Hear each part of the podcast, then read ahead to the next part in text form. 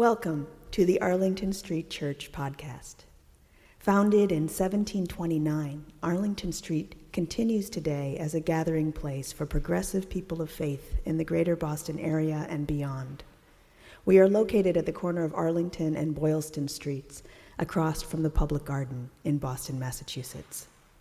Please visit ascboston.org for more information about this historic Unitarian Universalist congregation.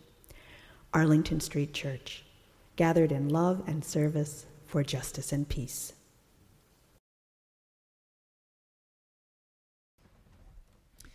When author Bruce Feiler was 43, he learned that he had the same rare, life threatening cancer to which Teddy Kennedy's son, Teddy, lost his leg when he was 12. Bruce Feiler's twin daughters had just turned three. He despaired. I kept imagining all the walks I might not take with them, he said, the ballet recitals I might not see, the boyfriends I might not scowl at, the aisles I might not walk down. A few days later, Bruce Feiler began to make a list. Men who know my voice, he said, who embodied the memories and qualities he wanted his girls to know of him, but that they might not have the chance to experience with him. He invited six close friends to draw close and help raise his daughters. He called them the Council of Dads. The guidelines by which he chose his council were no family members, men only, intimacy over longevity, and only one friend from each phase and for every side of his life. Bruce Feiler's wife, Linda, said, I want men I can call who will answer the question what would daddy think of this? Bruce wrote letters to them asking, Will you help be their dad? Will you listen in on them? Will you answer their questions? Will you take them out to lunch every now and then?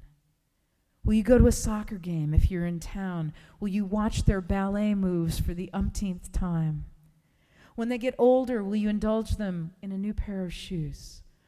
Or buy them a cell phone or some other gadget I can't even imagine right now? Will you give them advice? Will you be as tough as I would be? Will you help them out in a crisis?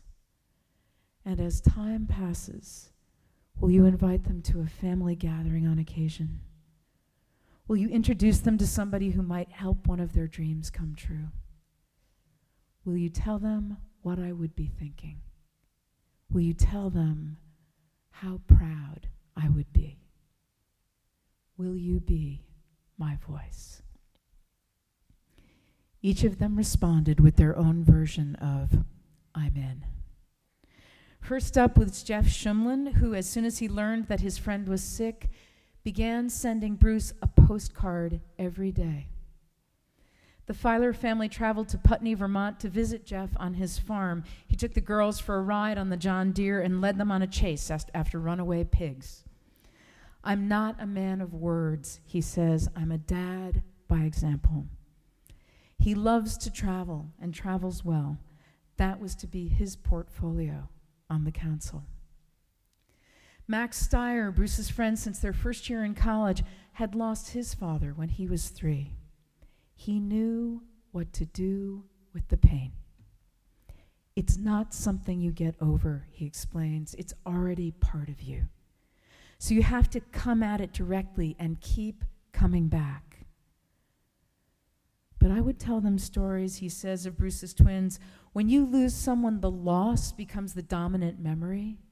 So you have to build a rival memory. Your dad took you there and did that with you. By doing that, you help the girls find their own voice. They take the negative pain and create a positive side to it.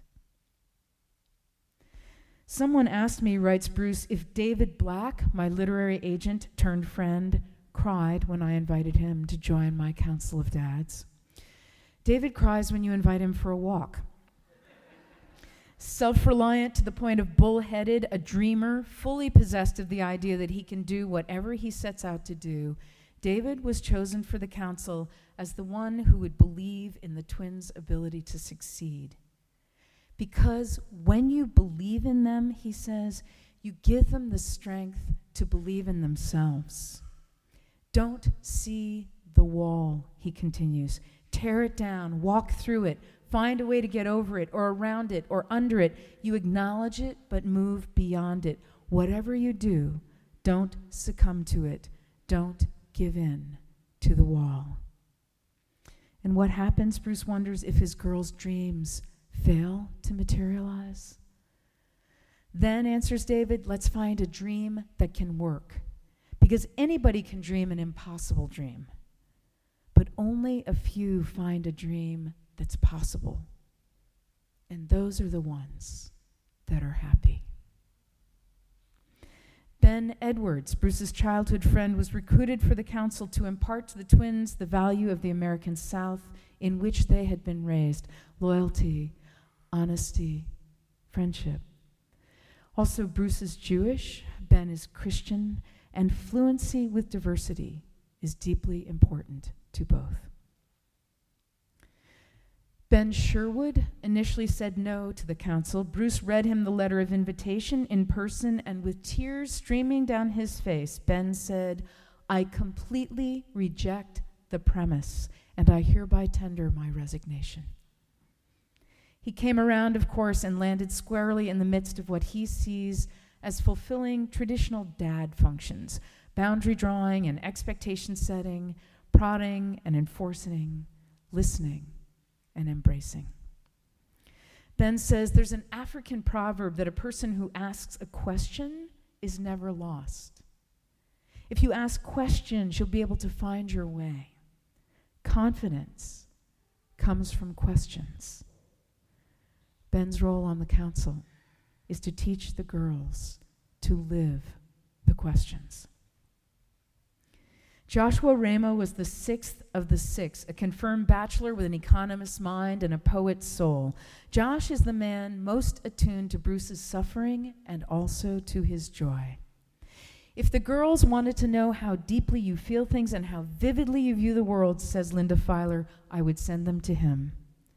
Joshua is the one who would teach them how to appreciate the perfect panorama or the exquisite view, who would explain that even when they hurt, they should still find time for wonder. After a year lost to a pitched battle with cancer, by what Bruce Feiler experienced as no less than miraculous healing, he is gratefully cancer free. Jeff, Max, David, Ben, Ben, and Joshua did not have to convene without him. But all along, the Feilers knew that whether or not Bruce died, the council was going to live. That each of Bruce's friends who had been invited to form an inner circle of dads would be another way through which his daughters would know their father and themselves and the world. I want to say two things about the Council of Dads. First, I wish I'd thought of it. And second, it's not too late. I wish I'd thought of it. Not specifically a council of dads or moms or parents, but a council of beloved and trusted adults whom we would have invited to formally say yes to having Kem's and my three daughters' best interests at heart, to remind them what we most want for them, and to enhance their unique and magical qualities under the influence of the council. I'm told that in the olden days, this is something like how it was a village of people on the lookout for each other's children, protecting and guiding them. Most of us don't live with that so readily available and assumed now. We need to create it, and we can. It's too late for my kids' childhood, but it's not too late for their adulthood. And perhaps as importantly, it's not too late for any of us. Making your own rules for membership. Whom would you invite to be in your council? What are the things you would most like to receive from them? What would you bring to such a gathering? Are you willing to formalize it? I'm enchanted by the idea. The closest thing to it that I've experienced was participation in a Quaker Clearness Committee. Educator and author Parker Palmer writes If the name sounds like it's from the 60s, it is the 1660s. Behind the Clearness Committee lies the conviction that each of us has an inner voice of truth that offers the guidance and power we need. But that inner voice is often garbled by various kinds of inward and outward interference. The function of the Clearness Committee is not to give advice or fix people from the outside in, but rather to help remove that interference so that we can discover our own wisdom from the inside out. My friend was trying to solve a problem but found himself in his own way, and so he called for a clearness committee. At the appointed hour, we gathered around, and he began by stating his problem clearly and succinctly while everyone listened with rapt attention. The only speaking from us, and this is the discipline, the devotion, the only speaking from us was in the form of questions, real questions to help him focus and remove the obstacles obscuring his truth. Even when he didn't believe he knew his way to answers, we held that faith for him.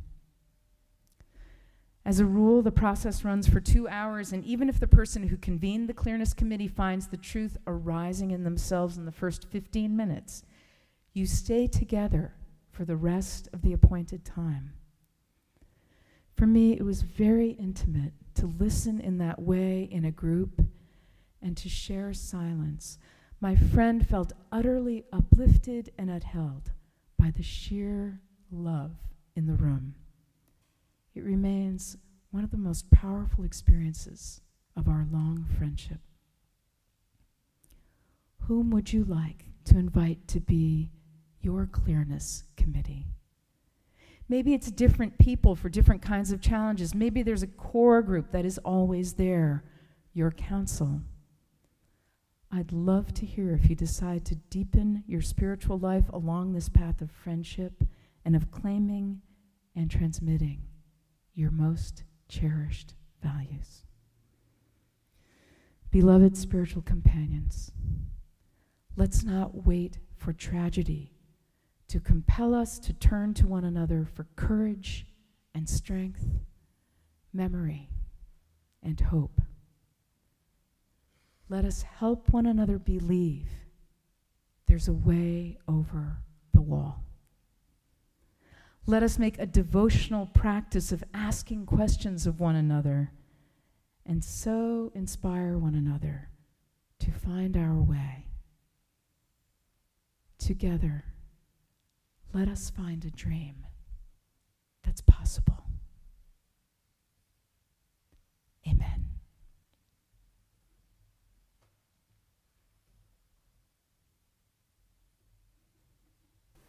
Thank you for listening to this week's podcast.